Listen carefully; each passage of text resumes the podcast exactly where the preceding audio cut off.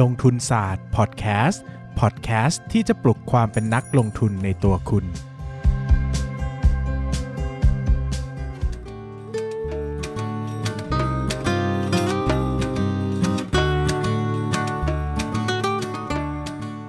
สวัสดีครับ ยินดีต้อนรับเข้าสู่รายการลงทุนศาสตร์พอดแคสต์รายการที่จะชวนทุกคนพัฒนาความรู้ด้านการเงินและการลงทุนไปด้วยกัน ก่อนอื่นนะครับ ขอ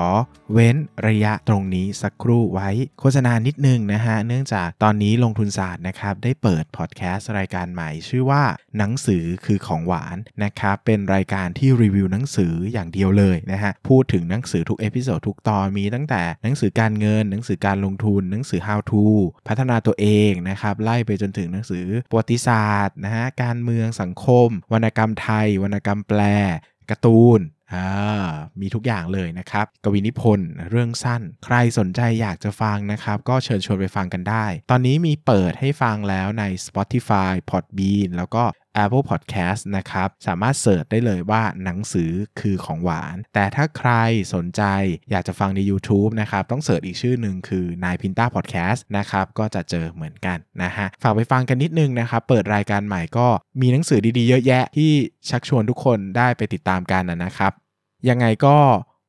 ฝากทุกคนด้วยละกันนะฮะ ใครอยากเป็นกำลังใจให้ลงทุนศาสตร์นะครับ ก็ไปติดตามฟังรายการกันได้นะครับ ตั้งใจทำมากๆเหมือนกันเนอะเพราะว่าเป็นคนชอบอ่านหนังสือมากๆ แล้วก็อยากจะเล่าหนังสือให้อื่นฟังมานานแล้วนะครับ วันนี้มีโอกาสก็ขอทำสักหน่อย อะ เข้าเรื่องวันนี้นะโฆษณาจบแล้ว 1 นาทีก็กว่าๆนะครับ อะเรามาเข้าเรื่องวันนี้นะครับ เรื่องวันนี้เป็นเรื่องราวของสารคดีนะ หลังจาก 2 เทปที่แล้วนะครับเราชวนทุกคนไปดูภาพยนตร์ ซึ่งจริง ๆ ตัวภาพยนตร์เนี่ยมันก็ภาพยนตร์ที่ผมเล่าหลายเรื่องนะครับ ไม่ว่าจะเป็นตัวของเอ่อ The Big Shot นะครับหรือว่าตัวของ The Wolf of Wall Street เนี่ยก็เป็นสารคดีนะ มันหมายถึงว่าอะไร เป็น based on true story เออใช้คำแบบนี้ แต่ใช้นักแสดงอะแสดงนะครับ แต่วันนี้ที่เราจะชวนทุกคนไปดูสารคดีเนี่ย คือสารคดีจริง ๆ หมายถึงว่าเอาฟุตเทจเรื่องจริงเนี่ยมาตัดต่อจนให้มันมาทำเป็นเรื่องราวของคล้ายๆ จะเป็นสารคดีได้เรื่องหนึ่งนะครับ แต่ทุกคนในเหตุการณ์นั้นเป็นเรื่องจริงทั้งหมด ซึ่งอันนี้ผมว่าสนุกมากนะครับ เพราะว่า มันมีความเรียลอะนะครับตัวละครทุกตัวที่เราเห็นนะมันคือคนจริง ๆ ที่ดำเนินเรื่องราวดำเนินเหตุการณ์นี้จริง ๆ มันก็จะมีเสน่ห์แบบที่ภาพยนตร์ให้ไม่ได้เนอะมันมีความจริงดังนั้นเนี่ยไอการตัดต่อลำดับภาพระดับเหตุการณ์เนี่ยมันอาจจะไม่ได้เนี้ยบอาจจะไม่ได้สมูทมันอาจจะไม่ได้มีองค์แบบโอ้โห ชัดเจนราวกับภาพยนตร์นะครับแต่มันก็จะได้ความเรียวความ ความจริงอะการเห็นภาพจริง ๆ ที่คนคนนั้นพูดอย่างนั้นจริง ๆ มาอยู่ในเรื่องราวนะครับ วันนี้คัดมาให้ 3 เรื่องด้วยกันนะ ที่จะมีเป็นทั้งแบบกึ่งๆ จะภาพยนตร์คือความยาวประมาณเกือบ 2 ชั่วโมงจบจำนวน 2 เรื่องนะครับ แล้วก็มีเป็นซีรีส์นะครับเป็นซีรีส์อีก 1 ชุดนะฮะซึ่งซีรีส์อันนี้ก็ดีมากๆเลยเหมือนกันนะครับดังนั้นก็จะชวนทุกคนไปติดตามนะครับกับ กับช่องเอ่อกับรายการที่ผมจะพูดถึงในวันนี้นะครับ ก็คือเป็นเรื่องราวของตัวของอะไรนะสารคดีเออวันนี้ช็อตนิดนึงนะครับอะนะครับก็เอามาที่เรื่องแรกนะครับ เรื่องแรกเนี่ยชื่อว่าไฟล์นะครับ F Y R E Fyre ก็เป็น original บน Netflix นะครับเรื่องราวเนี่ยโคตรมันเรื่องนี้นี่คือผมขอบอกว่ามันมากมันสุดๆนะครับ คือเรื่องราวเนี่ยมันเกิดจากอีตาบิลลี่นะฮะบิลลี่เนี่ยก็เป็นเหมือนแบบอืมคือตอนแรกเอาอย่างนี้ เริ่มต้นอย่างนี้นะครับ คือ Fyre เนี่ยนะมันเป็น จุดเริ่มต้นเนี่ยคือ Fyre เนี่ยเป็นแอปพลิเคชันในการนัดคิว แล้วก็จัดหานักร้องหรือดาราเซเลบริตี้ต่างๆนะครับตอนที่ Fyre เนี่ยกำลังจะเปิดตัวแอปพลิเคชันนี้นะครับก็เขาก็คิดแคมเปญเปิดตัวให้มันยิ่งใหญ่เลยนะครับเอาการแบบเอาเป็นการแคมเปญการตลาดหนักๆนะครับก็มีพนักงานคนนึงดันไปเสนอว่าเฮ้ยงั้นเรามาทำเทศกาลดนตรีสินะครับเพราะว่าตัว Fyre เนี่ย แอป Fyre เนี่ยมันก็เป็นแอปที่พูดถึงเซเลบริตี้นักร้องดาราต่างๆ อยู่แล้วนะครับ ถ้างั้นเรามาทำ Fyre Festival กันนะครับ ก็จะเป็นแบบงานปาร์ตี้ในฝันสุดหรูที่ทำให้คนเห็นภาพของของตัว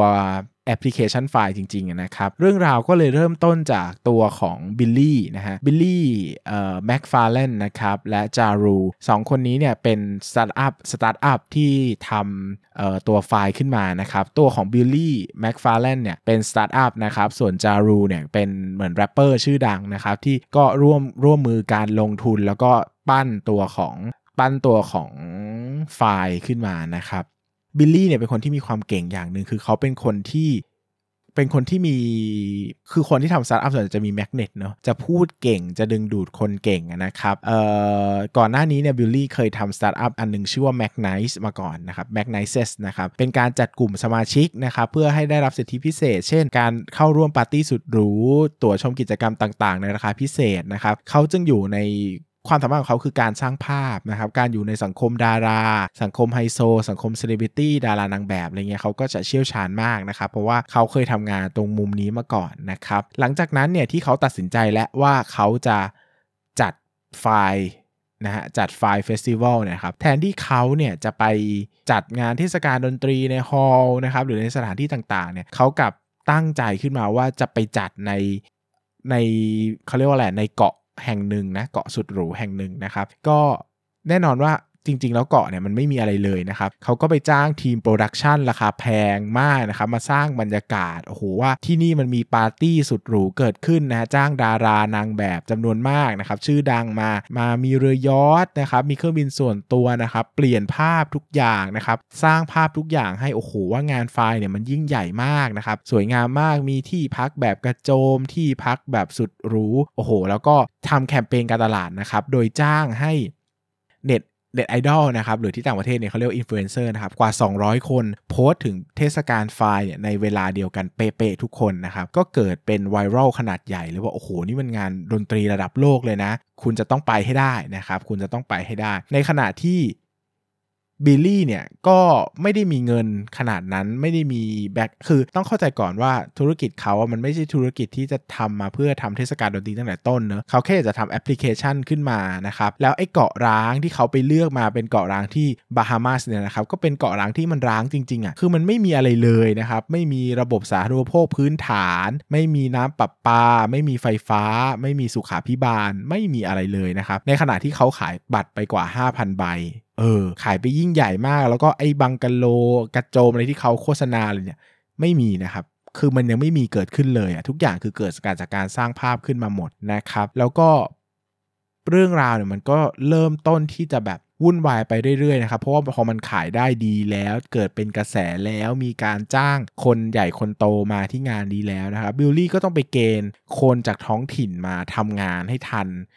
ภายในเวลาที่กำหนดนะครับ โดยก็ไปสัญญาว่าจะจัดเทศกาลที่นี่อย่างน้อยทุก 5 ปีนะ จะแบบสร้างเงินสร้างอาชีพให้อะไรอย่างเงี้ยนะครับ ซึ่งจริง ๆ แล้วอะมันก็ทำไม่ได้ขนาดนั้นนะครับ เนื่องจากบิลลี่เองไม่ได้มีเงินเยอะขนาดนั้น เพราะว่าไอ้เงินก้อนใหญ่ที่เขามีเนี่ยเขาก็ใช้ในการโปรโมทไปจนหมด เขาจ้างอินฟลูเอนเซอร์ชื่อดัง สร้าง production house ชื่อดังมาทำการตลาดซะเวอร์วังอลังการ แต่เขาไม่มีเงินพอที่จะจัดงานที่มันดีอย่างนั้นจริง ๆ ได้นะครับงานมันก็เละเทะมากนะครับโหแนะนำว่าให้ไปดูสารคดีอะมันอุบาทว์อุบาทว์อะโอ้โหแบบคุณเสียเงินมาเป็นจำนวนมากอะหลายคนเสียมาเป็นแสนๆนะครับเพื่อที่จะมานอนบังกะโลสุดหรูแต่ไม่มีอะไรมีแต่เต็นท์แบบโง่ๆให้นอนนะครับสิ่งที่น่ากลัวมากก็คือคือเกาะ มันเล็กมากนะครับ แล้วเครื่องบินอะมันก็ไม่เพียงพอที่คนจะมาขนาดนี้นะครับ ตอนขามาเนี่ยมันยังไม่ค่อยน่ากลัว เพราะว่าคนก็ทยอยบินมาเนื้อบางคนก็บินมาก่อนบินมาหลังบินมาพร้อม ๆ กัน แต่พอทุกคนมาเจอกับความพังพินาศในงานนี้แล้วอะคนจะอยากออกไปพร้อมกัน ซึ่งมันออกไปไม่ได้เข้าใจไหมครับ เพราะว่าแค่ capacity มันไม่มากเพียงพอที่จะหนีออกไปจากเกาะร้างได้พร้อมกันนะคนก็อยู่ใช้ชีวิตอยู่บนเกาะร้างอย่างจำขัดจำเขียเนอะมีเห็นภาพอาหารที่เป็นแบบ อาหารสุดหรูที่บอกว่าจะได้รับก็เป็นขนมปัง 2 ชิ้นกับชีส2แผ่นอย่างเงี้ยนะครับ อันนี้คือเลวร้ายมากนะครับ คนก็เขาเรียกว่าอะไรล่ะ คนก็อยู่ไม่ได้นะครับพนักงานที่เหลือก็ต้องใช้คาว่าหนีตายเลยเพราะว่าแรงงานกว่า 200 คนที่ถูกใช้งานหนักมาเป็นแรมเดือนเนี่ยเรียกร้องค่าจ้าง แต่ เขาก็ไม่ได้เงินใด ๆ เพราะว่าพนักงานก็ไม่ได้ค่าจ้างจากบิลลี่เหมือนกันทุกคนก็โดนหลอกหมดเลยนะครับ ในในภาพนั้นเนี่ยจะมีอันนึงที่สะเทือนใจมากในสารคดีนะครับ ก็เป็นเรื่องราวของร้านอาหารบนเกาะเนี้ยนะครับ ที่เขาถูกบิลลี่เนี่ยว่าจ้างไปจัดงานเลี้ยงอันเนี้ยนะครับ เขาจะต้องจัดโดยจัดอาหารให้คนทั้งงานเนี่ยนะครับ โดยที่เขาไม่เคยได้เงินจากบิลลี่เลยนะครับ ไม่เคยได้เงินเลย แล้วก็พนักงานเนี่ยส่วนใหญ่ก็ คือคนส่วนใหญ่ก็พนักงานส่วนใหญ่ก็เป็นหนี้เลยเพราะว่าเขาไม่มีเงินพอจะซื้อวัตถุดิบนะครับคนที่พอจะมีบัตรเครดิตเนี่ยก็ต้องช่วยกันรูด เพื่อที่จะซื้อวัตถุวัตวัตถุดิบมาจ่ายให้กับพนักจ่ายให้กับร้านอาหารเพื่อที่จะเอาอาหารของเขาเนี่ยมาจัดเสิร์ฟในงานนี้อะไรประมาณนี้นะครับก็กลายเป็นโอ้โหแบบทุกแบบพอไปสัมภาษณ์แล้วแบบมีคนเกลียดมากๆ เพราะว่ามันเป็นเรื่องที่เออมันทำร้ายคนจำนวนมากเลยครับ แล้วบิลลี่ก็เป็นคนที่แบบ เชี่ยเออ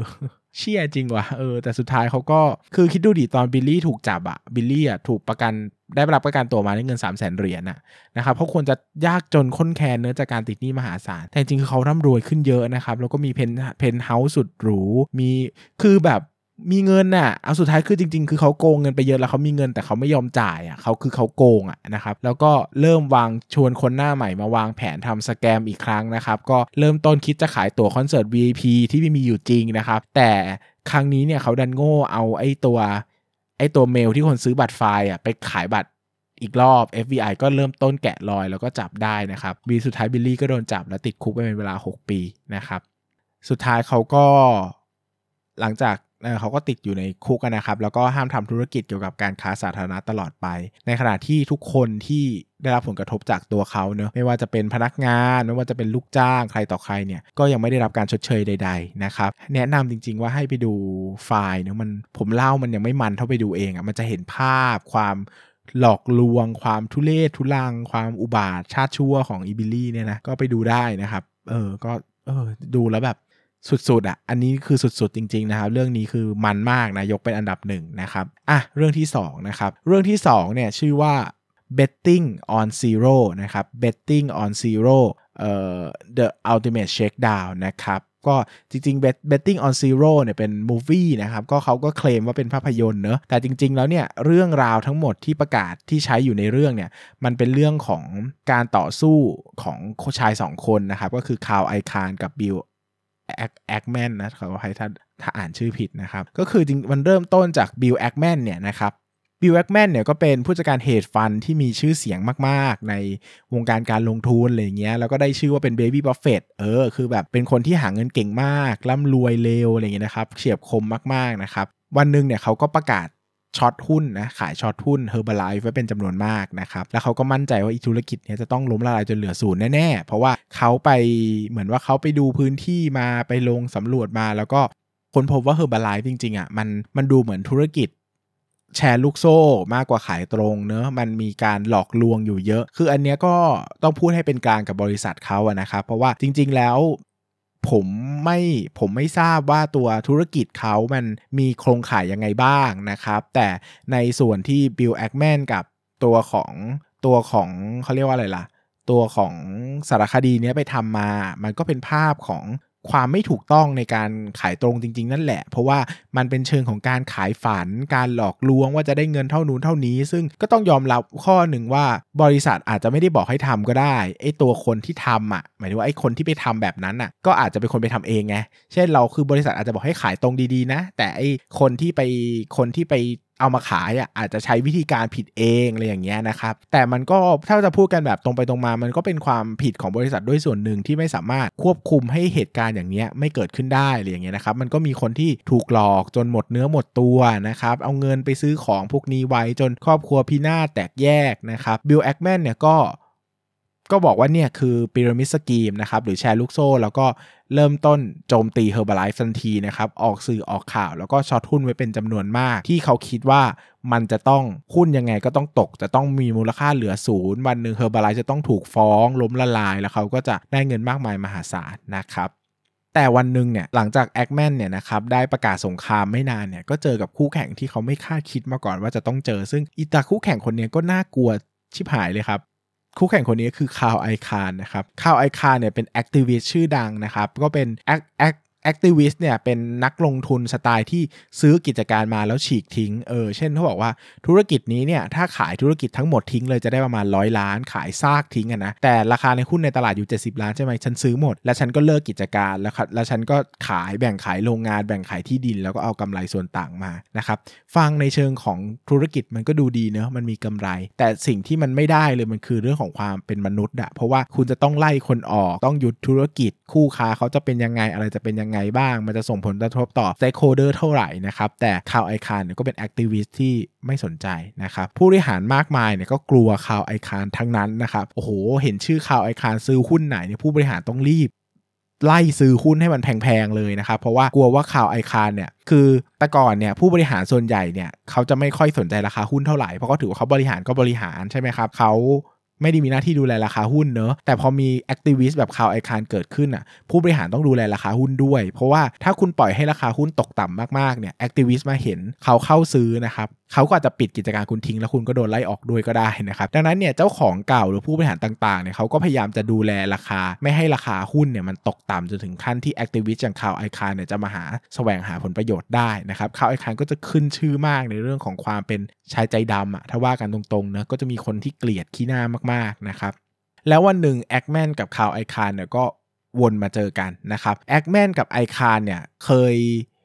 เคยทำธุรกิจทางการเงินร่วมกันนะเป็น partner กันนะครับแต่ผ่านมาไม่นานเนี่ยแอคแมนก็ยื่นฟ้องไอคานนะครับจนอีกฝ่ายเนี่ยจนไอคานต้องเสียเงินมากมายนะครับจนแอคแมนกับคาร์ลไอคานเนี่ยนะครับก็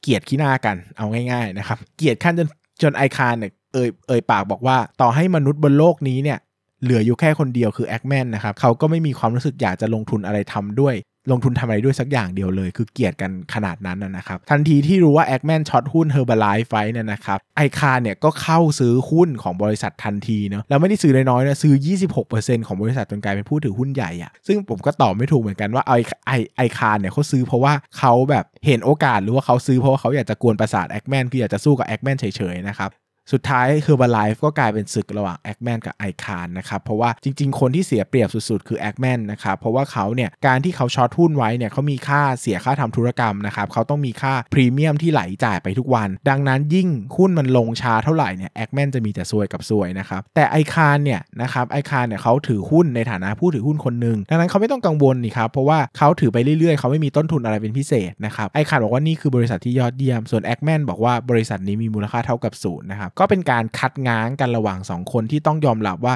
คาร์ลไอคานเนี่ยมีเงินเยอะกว่าแอคแมนมากๆนะครับดังนั้นเนี่ยมันก็สู้กันยากนะครับสู้กันยากมีอยู่ช่วงหนึ่งนะครับที่มีการเข้าไปตรวจสอบนะครับ แล้วก็มีข่าวประเด็นว่าโรงงานการผลิตของ Herbalife เนี่ยไม่ได้มาตรฐานนะครับ นู่นนี่นั่นนะครับ หลังจากที่ไอคานเนี่ยก็ลากหุ้นขึ้นไปจุดหนึ่งนะครับ ราคาหุ้นก็ตกเข้ามาใกล้ทุนที่แอคแมนเนี่ยขาย short ไว้นะครับเขาก็ปิด position ทิ้งไป จำนวนหนึ่งนะครับ แล้วก็หลังจากนั้นไม่นานนะครับสหรัฐอเมริกาเนี่ยภาครัฐนะครับก็ออกมาปรับนะสั่งปรับเ h อร์บ l ไลฟ์ว่านโยบายการขายของเขาเนี่ยมันมุ่งเน้นการหาลูกขายมากเกินไปนะครับแล้วก็รวมถึงตัวแทนจำนวนมากใช้กลยุทธ์หลอกลวงในการหาลูกค้านะครับเ h อร์บ l ไลฟ์เนี่ยต้องปรับปรุงโครงสร้างใหม่ทั้งหมดในการทำธุรกิจให้โปร่งใสตรวจสอบได้นะครับแล้วก็ต้องชดเชยค่าปรับ ตามคำสั่งด้วยนะครับ สงครามเย็นนะฮะสงครามเย็นระหว่างการต่อสู้ระหว่างนักลงทุน 2 คนเนี่ยก็เลยจบลงนะครับ เนื่องจาก Herbalife เนี่ยครับหลังจากผ่านข่าวร้ายโดนปรับปรับโครงสร้างบริษัทไปแล้วนะครับก็หุ้นก็ขึ้นอย่างต่อเนื่องนะครับแอคแมนนะครับที่เคย short ไว้นะครับก็ยินก็ปิดสถานะขาย short ทั้งหมดนะครับในขณะที่ไอคานนะครับก็ยังถือหุ้น 26%ไว้เช่นเดิมนะครับ แล้วก็ออกมาประกาศว่าเขาชนะแล้วนะครับแอคแมนที่เคย short หุ้นไว้เนี่ยก็ขาดทุนไป 1 1,000 ล้านกว่าเหรียญนนะครับ ตีเป็นเงินไทยก็ 30,000 ล้านบาทนะครับ ซึ่งเขาไม่ได้ เขาไม่ได้ คือเขาก็ไม่ได้เจ็บปวดร้อยเปอร์เซ็นต์เนอะเพราะว่าเขาก็เป็นเหตุฟันอะเนอะเขาก็ใช้เงินเหตุฟันด้วยนะครับก็ความจริงศึกสงครามครั้งนี้มันไม่ยุติธรรมอะเพราะว่า ไอคาน่ะมีความมั่งคั่งตั้งตั้งหนึ่งหมื่นเจ็ดพัน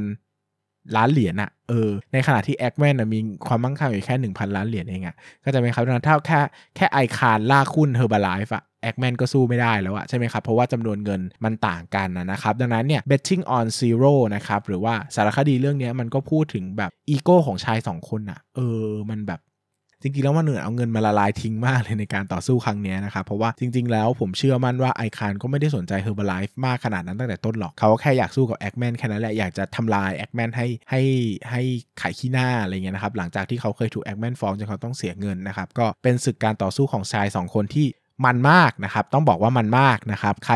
สนใจนะครับก็ไปหาดูกันได้นะครับ ชื่อว่า betting on zero นะครับ ผมดูครั้งแรกใน Netflix เหมือนกันเนาะแต่ไม่รู้ว่าตอนนี้ยังอยู่หรือเปล่านะครับ เพราะว่ามันน่าจะฉายเป็นภาพยนตร์ไปตั้งแต่ปี 2016แล้วนะครับ ซึ่งภาพยนตร์ใน Netflix นี่มันจะวนมาเรื่อยๆเนาะถ้าไม่มีก็ใครสนใจก็ลองไปหาดูใน i อจูน่าจะมีขายนะครับ ยังไงก็ตามก็เป็นอีกเรื่องหนึ่งที่สนุกมากๆ อันนี้ก็เป็นเรื่องที่ผมแนะนำนะครับอะ อันที่3นะครับอันที่ 3 ที่ผมจะพูดถึงเนี่ยชื่อว่า Dirty Money นะครับ Dirty Money นะครับเป็น Original Series บน Netflix เนาะใช้คำว่า Original Series ได้ไหม Original Content บน Netflix นะครับ ก็เป็นสารคดีว่าด้วยความดำมืดนะฮะของของวงการการเงินนะฮะ ก็ตอนนี้มีทั้งหมด 2 ซีซั่นแล้วนะครับ วันนี้ก็จะมารีวิวคร่าวๆ ผมจะบอกว่า มันดีมากนะครับ คือ Dirty Money เนี่ยมันสนุกเพราะมันเป็นเรื่องจริงนี่แหละนะครับ หลายทีเราดูหนังดูอะไรอย่างเงี้ย มันก็เป็นเรื่องแต่งเนอะมันก็ความอินมันก็จะระดับหนึ่งแต่พอเราดูเรื่องนี้มันเป็นเรื่องจริงที่แบบเกิดขึ้นจริง ๆอะ เป็นแบรนด์ที่เรารู้จักจริง ๆอะ มันก็กลายเป็นว่า โอ้โหแบบมันมันโหดร้ายเหมือนกันนะอะไรอย่างเงี้ยนะครับ มันมันมันเรียลอะเออมันเป็นเรื่องที่เกิดขึ้นจริง แล้วก็มีคนกำลังเจ็บปวดกับเรื่องนี้อยู่จริง ๆ นะครับ วันนี้ก็ มารีวิวให้ฟังนะครับ ก็ชวนทุกคนไปดูเนาะอย่างซีซั่นแรกนะครับ ก็จะมีทั้งหมด 6 episode ด้วยกัน ก็จะมี Hard NOx นะฮะ Payday Drug Short นะเซน Cartel Bank The Maple Syrup Haze นะครับ Haze หรือ Heist วะเอออ่านไม่ถูกเหมือนกัน ขอโทษด้วยที่โง่ภาษาอังกฤษนะครับ แล้วก็ The Confidence Man นะครับ เอาทีละเรื่องนะครับ Hard NOx จะเป็นเรื่องของ Volkswagen นะครับ ที่เคยมีปัญหาเรื่องของการ ใครเคยคุ้นเนอะเขาจะมีเหมือนมีการปลอม ตัวเครื่องปล่อยตัวไอ้มลพิษอะเหมือนประมาณว่าถ้าขับจริงปล่อยมลพิษเยอะ แต่เวลาถูกจับไปทดสอบอะมันจะมีเซ็นเซอร์คอยดูว่าถ้ายกล้อแบบนี้มันจะเป็นเครื่องทดสอบใช่ไหมดังนั้น ฉันจะปล่อยมลพิษน้อยลงให้มันสอบผ่านอะไรอย่างเงี้ยนะครับ ก็กลายเป็นเรื่องอื้อฉาวมากเพราะ Volkswagen เนี่ยมันเป็นแบรนด์อันดับโลกนะครับแบรนด์อันดับโลกนะครับก็กลายเป็นอีกหนึ่งเรื่องที่ดูแล้วมันมากนะครับ รื่องที่ 2 เป็นเปเดครับ เป็นเรื่องของบริษัทปล่อยกู้ เออ ที่เหมือนแบบคือคนที่เขารายได้น้อยๆอย่างเงี้ยนะครับเปเดมันก็เหมือนเปเดมันเหมือนวันเงินออกอะไรเงี้ยเหมือนประมาณว่าเอ้ยคือเงินออกแล้วใช้ไม่พอใช่ไหมกู้กับชั้นสี่นะครับก็จะบอกดอกเบี้ยมาเท่านู้นเท่านี้ แต่ดอกเบี้ยที่เขาบอกอะมันมันเหมือนว่าเขาพยายามเขียนหลอกให้คนอ่านเข้าใจว่าดอกเบี้ยมันน้อย แต่จริงๆอะเขาคำนวณดอกเบี้ยแบบเยอะๆ เออ แล้วก็พอ พอ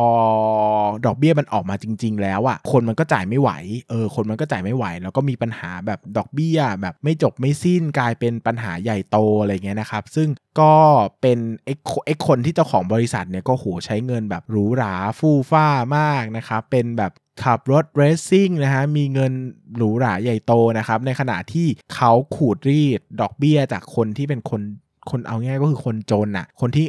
เงินเดือนออกแล้วไม่พอใช้อะคนขับรถบรรทุก พนักงานรายวันต่างๆอะไรเงี้ยนะครับ ก็เป็นความเหลื่อมล้ำที่น่าเจ็บปวดมากๆนะครับ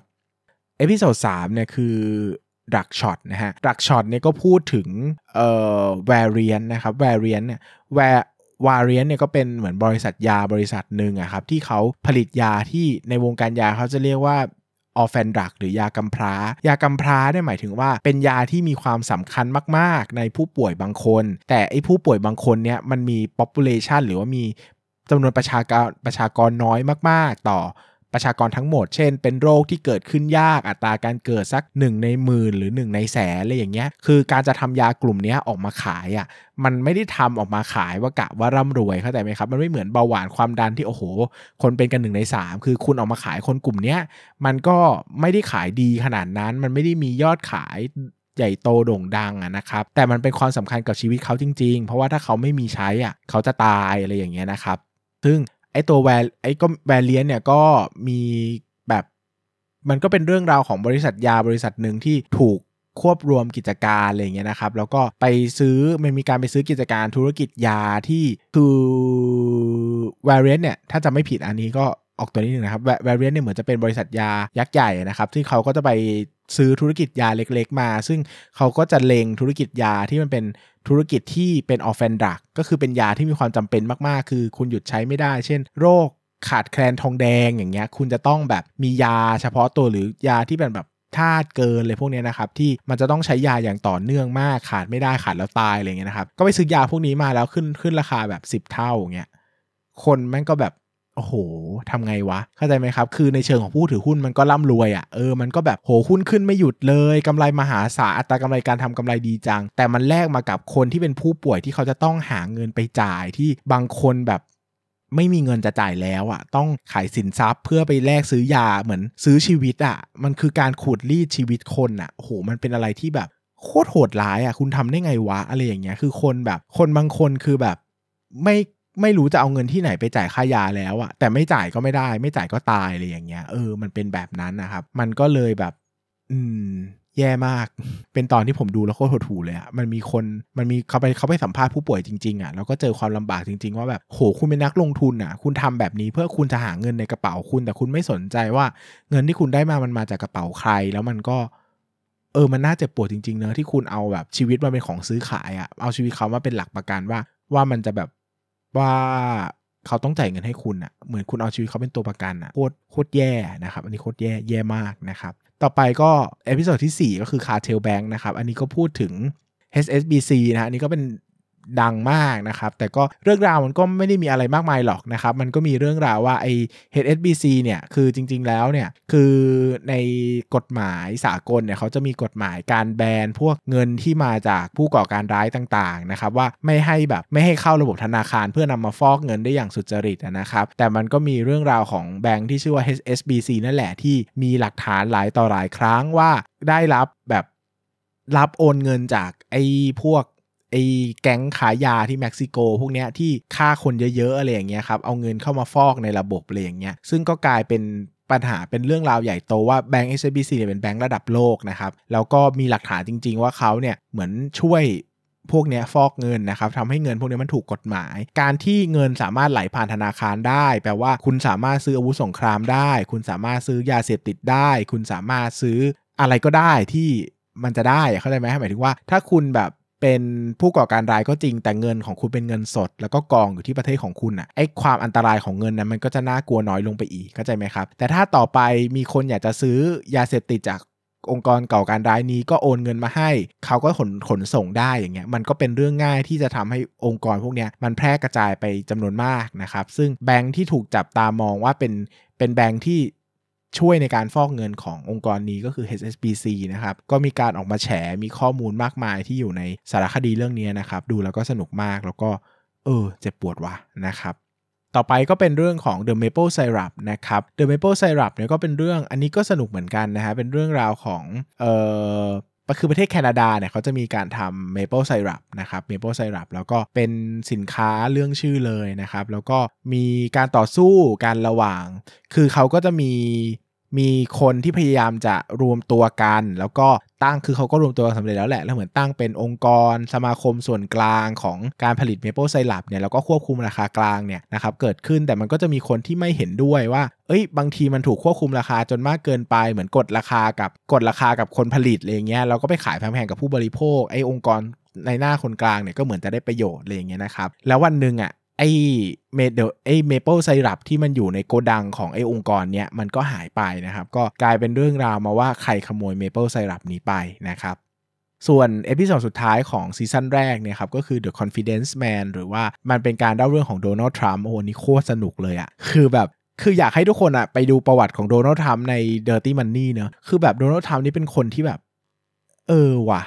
คือมันก็จะมีเรื่องราวหลาย ๆ อย่างของเขาในอดีตเขาถูก หลายคนจะเคยทราบว่าเขาเคยล้มละลายมาแล้ว เคยโดนฟ้อง เคยไปลงทุนทำคาสิโนยักษ์ใหญ่แล้วก็เจ๊งนะครับ แล้วก็ติดเงิน คือพอมันล้มละลายอะพอมันล้มละลายปุ๊บบริษัทมันล้มอะเขาก็ไม่จำเป็นจะต้องไปใช้เขาไม่จำเป็นต้องไปใช้หนี้ใครที่อยู่ใน stakeholder ที่เกี่ยวข้องกับบริษัทเขาใช่ไหมตัวเขาก็ลอยลอยไปอะไรเงี้ยส่วนบริษัทจะล้มก็ล้มไปอะไรเงี้ยนะครับมันก็มีเหตุการณ์หลายอย่าง เช่น มีการเอาชื่อเขาเขาจะขายชื่อไปแปะในการขายคอร์สนู่นนี่นั่นเกี่ยวกับการลงทุนอสังหาอะไรอย่างเงี้ยแล้วพอไปเรียนจริงก็เป็นการฟรอดการหลอกลวงไม่มีเนื้อหาอะไรเลยอะไรเงี้ยโดนัลด์ทรัมป์ก็ไม่ไปอะไรเงี้ยมันก็เป็นแบบเป็นเรื่องราวเอาง่ายๆ คือการแฉโดนัลด์ทรัมป์นั่นแหละอะไรเงี้ยนะครับ ก็เป็นตอนที่สนุกมากนะ อยากชวนทุกคนไปดูแล้วก็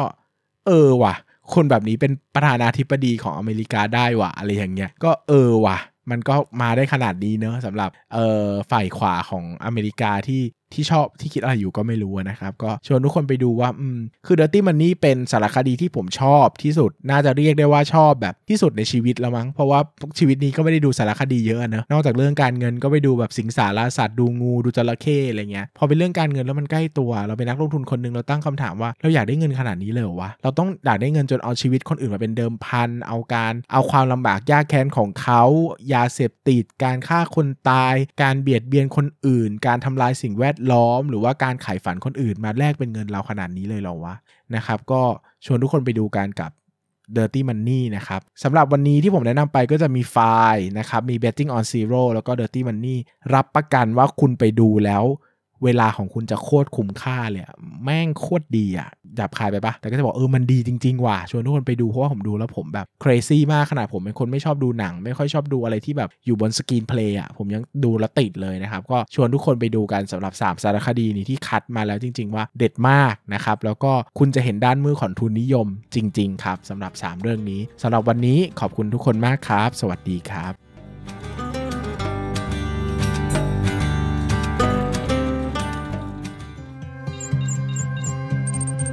อย่าลืมกดติดตามลงทุนศาสตร์ในช่องทางพอดแคสต์เพลเยอร์ที่คุณใช้ แล้วกลับมาปลุกความเป็นนักลงทุนกันใหม่ในลงทุนศาสตร์พอดแคสต์